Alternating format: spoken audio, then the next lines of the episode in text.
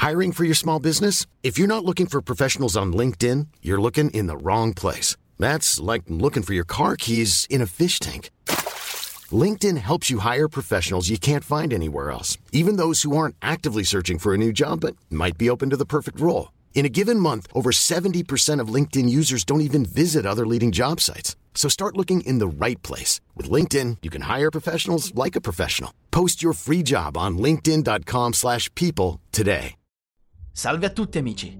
Oggi vorrei pubblicare un video particolare. Vorrei raccontarvi 5 storie vere di paura, esperienze paranormali o da brividi, vissute realmente da persone. Spegnete la luce, alzate il volume, mettetevi comodi. Prima di iniziare, se come me adorate immergervi nell'universo nerd e creepy, ho qualcosa di speciale da dirvi. Potete portare la vostra passione a livello successivo con le incredibili t-shirt, felpe e gadget disponibili su pumpling.com. E c'è di più. Utilizzando il mio codice esclusivo Diverte al momento dell'acquisto, non solo otterrete dei calzini super cool in omaggio e chi non ama un regalo extra, ma supporterete anche il mio canale. È un modo per mantenere viva la nostra comunità e continuare a condividere contenuti che amate. Sono il primo fan dei prodotti Pumpling, indossandoli costantemente, persino quando sono rilassato a casa, poiché la qualità è veramente top. E non direi mai questo se non lo pensassi davvero. I materiali sono fantastici, i design sono unici e c'è sempre quel tocco extra che fa brillare lo stile nerd. Ricorda, ogni acquisto con il codice Diverte è un grande sostegno per me. Mi aiuta a creare più contenuti che vi appassionano, portando avanti questa avventura insieme. Pronti a esplorare? Non perdete l'occasione di aggiungere un pizzico di magia nerd al vostro quotidiano e ricordatevi di utilizzare il codice Diverte per i vostri acquisti esclusivi. Grazie per il vostro incrollabile supporto. Ogni acquisto, grande o piccolo, fa la differenza. Quando avevo circa 8 anni, mio padre mi ha messo a letto una notte mentre fuori nevicava. Poiché stava nevicando e perché avevo 8 anni, sono saltato giù dal letto e ho camminato fino alla mia finestra circa 10 minuti dopo. Così avrei potuto guardare la neve. Stavo osservando fuori per circa 5 minuti finché non ho sentito un forte botto provenire dalla mia porta. Mi sono girato rapidamente e c'era questa piccola persona completamente nera che mi fissava. Tenete presente che la luce del corridoio era accesa, quindi non è che la persona fosse completamente nera perché le luci erano spente. Sono rimasto lì per un paio di secondi prima di dire ciao la persona non ha risposto, quindi sono semplicemente tornato a letto. Non ho letteralmente idea di chi potesse essere quella persona, poiché era troppo bassa per essere uno dei miei familiari e mia madre e mio padre hanno negato di essere stati lì. I precedenti proprietari della casa dicevano che era infestata e mia sorella da piccola vedeva effettivamente persone che le facevano cucù di notte. Quindi, chissà.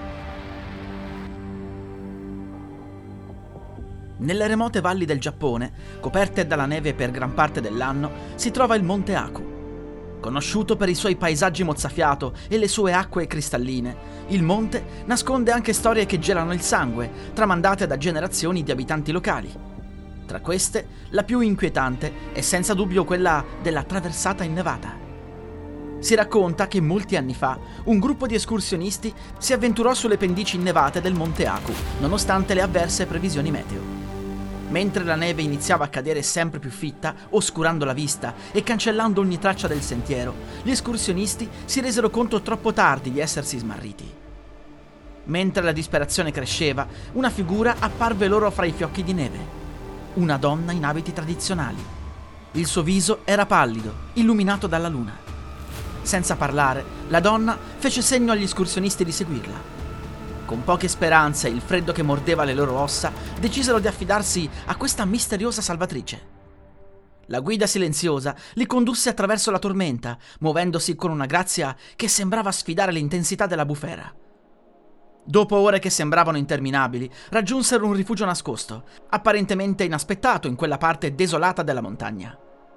La figura scomparve come era apparsa, lasciando il gruppo al caldo e alla sicurezza della struttura. Al mattino, con il sole che splendeva alto e la tempesta placata, gli escursionisti uscirono per ritrovare il loro cammino. Decisi a ringraziare la donna che li aveva salvati, chiesero ai residenti del villaggio più vicino della sua identità. Tuttavia, ogni racconto che ascoltavano li riempiva di più freddo di quanto la neve avesse fatto la notte precedente. La donna che li aveva guidati al sicuro, secondo gli anziani del villaggio, era stata un tempo un'amata guaritrice della zona, morta decenni prima in una tempesta simile mentre cercava di attraversare la montagna per portare aiuto a un villaggio vicino. Da allora, il suo spirito era stato visto vagare nelle notti di tempesta, guidando gli smarriti alla sicurezza. Gli escursionisti partirono dal monte Aku con più domande che risposte, il cuore pesante per il debito che sapevano di non poter mai ripagare. La storia della loro misteriosa salvatrice divenne leggenda, un promemoria commovente della presenza di forze sconosciute e benevole fra i sentieri innevati del monte.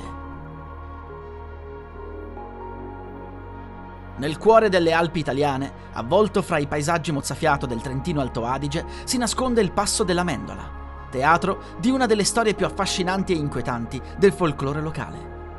Questa narrazione ha le sue radici nell'epoca in cui il passo era un'importante via di comunicazione fra la Val di Non e la città di Bolzano, una strada tortuosa e pericolosa, soprattutto durante gli inverni rigidi montani. Si racconta che in una notte tempestosa di fine inverno, un giovane di nome Marco fu incaricato di condurre a destinazione una diligenza attraverso il passo. La neve aveva iniziato a cadere con intensità, trasformando il paesaggio in un manto bianco e silenzioso. Marco, tuttavia, era noto per la sua abilità di guidatore e per il suo coraggio e non si lasciò intimidire dalle avverse condizioni meteorologiche. Mentre avanzava cauto ma deciso lungo i sentieri innevati, Marco avvertì la presenza di qualcuno seduto accanto a lui sul sedile della diligenza. Volgendo lo sguardo, il suo cuore si fermò per un istante. Una donna avvolta in un mantello bianco, con i capelli d'argento che spiccavano contro la notte, lo fissava con occhi profondi e tristi. Non pronunciò parola, ma il suo sguardo sembrava implorare aiuto. Marco, benché turbato dall'apparizione, sentì una forza interiore spingerlo a proseguire.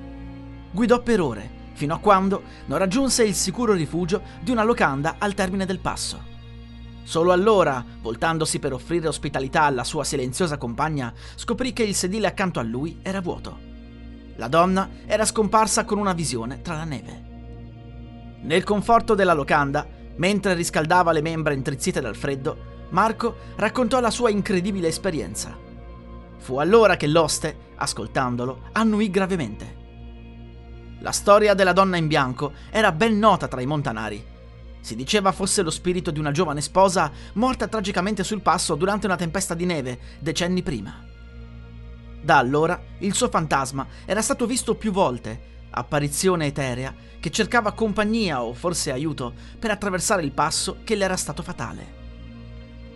Da quella notte il racconto di Marco si aggiunse alle leggende del Passo della Mendola, un luogo dove il confine fra il mondo dei vivi e quello degli spiriti sembra assottigliarsi, soprattutto quando la neve inizia a cadere, ricoprendo ogni cosa con il suo manto silenzioso.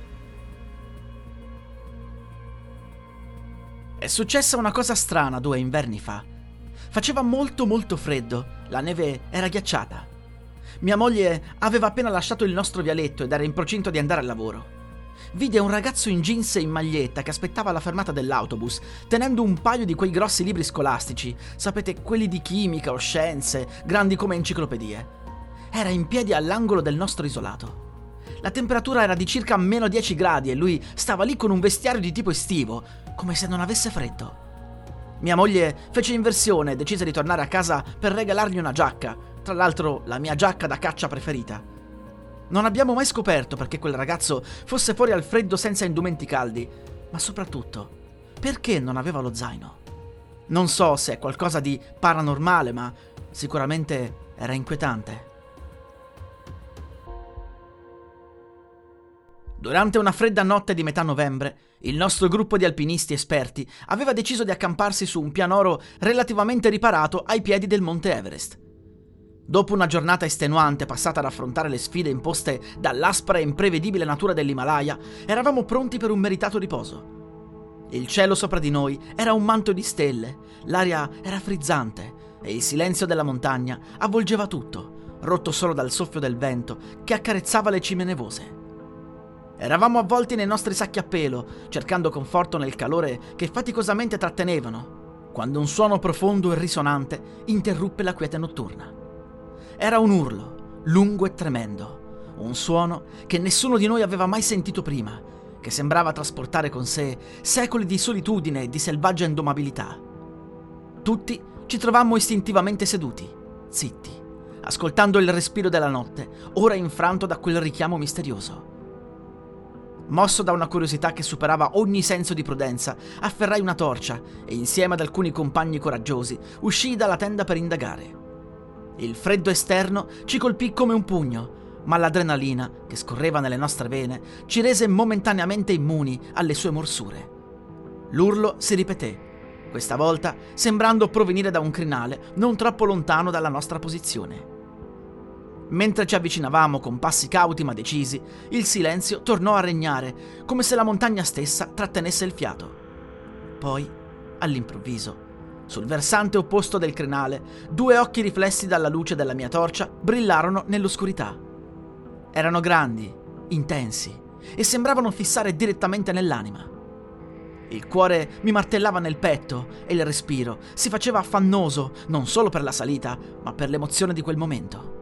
Il contatto visivo durò solo pochi secondi, poi la creatura, qualunque essa fosse, si voltò con un movimento fluido e scomparve nella notte, lasciandoci soli con il nostro stupore e le domande.